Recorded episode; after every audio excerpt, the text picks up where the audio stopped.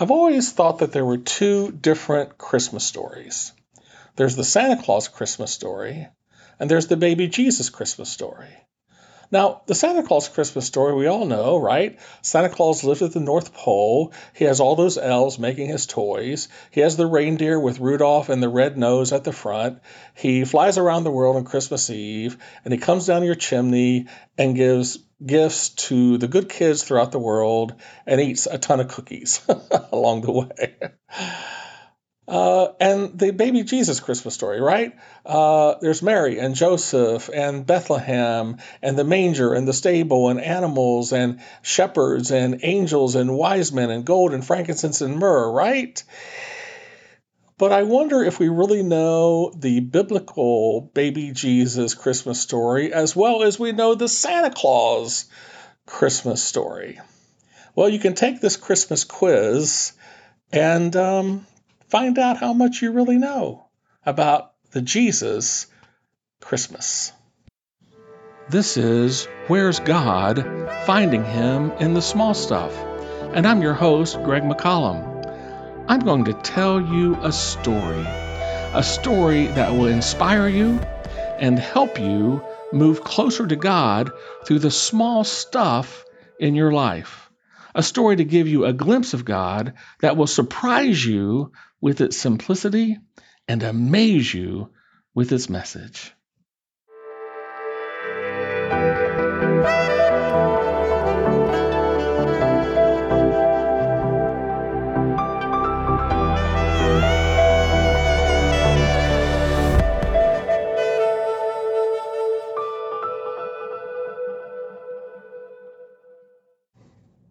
So, how well do you know the Christmas story, the story of Jesus' birth in Bethlehem. I mean, I think we all have this just understanding and knowledge of what happened on the night that Jesus was born.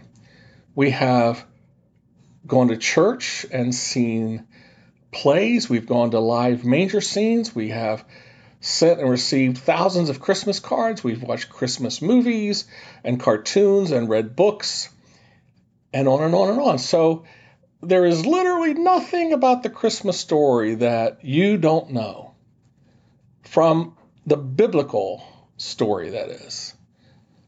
Well, I have a little Christmas quiz I'd like to give you. And we're going to find out, it's just 10 questions. We're going to find out through these 10 questions if you really know the Christmas story, the story of Jesus' birth, as it is described in the Bible. Not as it is shown on Christmas cards or in movies or in cartoons or in books or whatever, but what does the Bible say about the first Christmas? Well, let's find out. See how well you know this story. All right, 10 questions. Question number one What did Mary ride on to get to Bethlehem? What did Mary ride on to get to Bethlehem? Remember, she and Joseph were living in Nazareth, and uh, they had a home there, and uh, a decree went out that said Joseph had to go back to his hometown, his family hometown, to be registered for a census. So he and Mary had to travel from Nazareth to Bethlehem. And so the question is, as they traveled, what did Mary ride on? Now, you're probably going to have an answer that most people have, and that is that she was riding a donkey. Well, the biblical answer is the Bible does not say specifically how Mary and Joseph traveled from Nazareth to Bethlehem. Mary may have ridden a donkey, or she could have ridden on a cart or on a camel, or she may have walked her. But from the Bible, we don't know for sure. Okay, question number two. How did the Christmas star compare in brightness to all the other stars? We've seen all those Christmas cards with the star over uh, the manger, and it's just so bright and huge in the sky, the brightest of all, the biggest of all. Well, that's not what the Bible says. The Bible does not say that the star was especially bright or brighter than other stars. The Bible simply record, records the words of the wise men, which were, quote, We saw his star in the east and have come to worship him. That's all they said. Hmm. Okay, question number three. Did the shepherds see the star? Did Mary and Joseph see it? Now you've seen all those Christmas cards, right, of the shepherds out in the fields, and they're looking over uh, towards the manger where Jesus has been born, and they see that big star above the manger. And we see Mary and Joseph sometimes, you know, in the manger with the star above them where they couldn't help but see it. So certainly the shepherds and Mary and Joseph saw the star, right? Not right.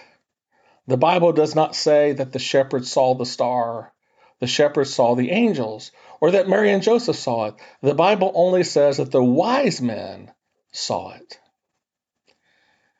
All right, question number four. What were the names of the wise men? What were the names of the wise men? A lot of movies have been done, a lot of books have been written that give names to the wise men. So you may think you know based on that. But the Bible does not give us any names of the wise men. We have no idea what their names were from the biblical story. Okay, question number five. What animals were around the manger? Now, of course, We've seen all those manger scenes, right? You visited live manger scenes, and there's usually uh, a donkey and maybe a horse and um, maybe uh, a, a, sheep and a cow and uh, maybe chickens and we don't all kinds of animals going around that that stable and that manger. But guess what? The Bible does not say what animals were around the manger. It does not say. It simply says that Mary laid Jesus in a manger. Maybe all those animals were there, but it's possible that no animals were there. From the biblical uh, account, we don't know. Okay, so you're halfway through the quiz. How you doing? All right, question number six. What form of transportation did the wise men use to get to the Christ child? Now we ask what, how, what kind of transportation Mary used, but what did the wise men ride on to get to Bethlehem? I know what you're going to say camels, right? This one I've got camels, has to be camels. Well, I hate to disappoint you, but the Bible does not say what the wise men rode to get there. It could have been camels, but it could have been donkeys or horses or wagons or anything else. We can't say for sure because you know what? The Bible does not say for sure. okay, question number seven. How many wise men were there? Okay, now here's one you're going to get. Three wise men. Has to be three. The three wise men. We three kings of Orient are bearing gifts. We traveled so far. uh, maybe, but the Bible does not say how many wise men traveled to Bethlehem. It says they brought gifts of gold and frankincense and myrrh, three types of gifts, but it does not say that they were carried by only three wise men. I mean, there could have been 10 wise men or 100 wise men, and they could have all been carrying gold and frankincense and myrrh.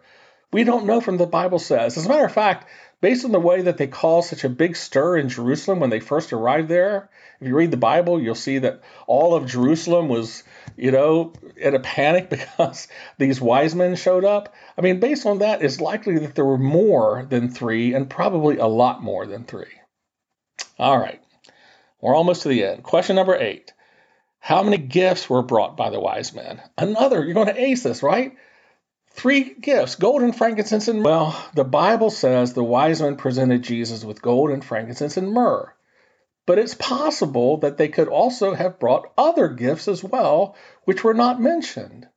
Or they could have brought multiple items that were made out of these three kinds of uh, materials. You know, I mean, there could have been lots of different kinds of gold and frankincense and myrrh, a lot of different items. Or they might have brought gold and frankincense and myrrh and clothing or food or water or oils or perfumes. We don't know. Beyond gold and frankincense and myrrh, it is possible that there were other gifts and other types of gifts. Hmm, okay. Number nine. Were the wise men at the manger? Were the wise men at the manger? Almost every manger scene, live and otherwise, has wise men at the manger. Almost every Christmas card has wise men at the manger. Almost every movie has wise men. Almost every book has wise men at the manger. So certainly the wise men are at the manger, right? No, not right. The Bible does not say that the wise men are at the manger. As a matter of fact, it specifically says that the wise men visited Jesus at a house, not at a manger or at a stable. It is likely that the wise men arrived in Bethlehem months or a year or more than a year after Jesus' birth. Why do we think that? Well, because they're in a house. So, probably at this point, uh, Joseph and Mary have gone from the manger, the stable, and have moved into a house. Uh, probably Joseph has started a carpentry business there. Um, and we, which, you know, takes some time. We also know that when the wise men got to Jerusalem and Herod interviewed them about the time when all of this happened, that they told him something. And when he decided to make the edict to murder all of the children in that area, he picked the age of two years and younger. Why two years and younger? Because probably the wise men had told them that they had seen the star up to two years prior to their arrival there. I mean, Herod didn't just arbitrarily pick two years out of a hat. There was a reason he chose that. And the reason was probably because that is about how long um, the wise men told them that they had uh, seen the star. Now, maybe they told him it was a year, and Herod doubled that just to be safe, but it was certainly not a few hours, a few days. It was an extended period of time, and so the wise men were not at the manger. Okay, last question. Number 10. Did Joseph meet the wise men? I mean, everything we know about the Christmas story says yes, right? Joseph met the wise men. Of course he did. Uh, well, the Bible says that the wise men saw the child with his mother Mary. Quote, saw the child with his mother Mary, but does not say that the wise men saw Joseph. Um, maybe they saw Joseph. But I would think that if they had seen Joseph, the Bible would have mentioned it. It's possible that Joseph was out working, that he was out traveling. We don't know. Uh, but most likely, only Mary and Jesus were there when the wise men visited them. Okay, that's 10 questions. How did you do? Did you get 100%? How many did you get right? Does this make you rethink the Christmas you thought you knew? How about those Christmas cards that show shepherds looking up at the star or wise men crowding around the manger? According to the Bible, that did not happen during the real first Christmas. The first Christmas was an amazing, blessed, miraculous event. But over the years, we have romanticized it and fictionalized it for whatever reason. But getting back to the real, authentic Christmas means something special too, doesn't it? The simplicity of Jesus' birth, God coming to earth, Emmanuel, God with us, in and of itself has its own beauty and maybe is the most beautiful Christmas story of all. Merry Christmas, everybody. This concludes today's episode of Where's God? Finding Him in the Small Stuff. Did you know when Jesus was preaching and teaching, he never used words like justification, sanctification, glorification. He never used words like those to describe himself, God, God's Word, salvation, heaven, or eternity. Instead, when Jesus talked about theological concepts, he talked about the small stuff of life. We call them parables today. He did that because his listeners could understand the small stuff. They were living the small stuff every day. It was through the small stuff that Jesus helped people move closer to God. There are going to be no intimidating, scary, or overwhelming theological words as part of this podcast. You'll just encounter things like cups of coffee, home repair, signs on the side of the road, roller coasters, and french fries, all revealing something unique about God, who meets you in real life ways every day.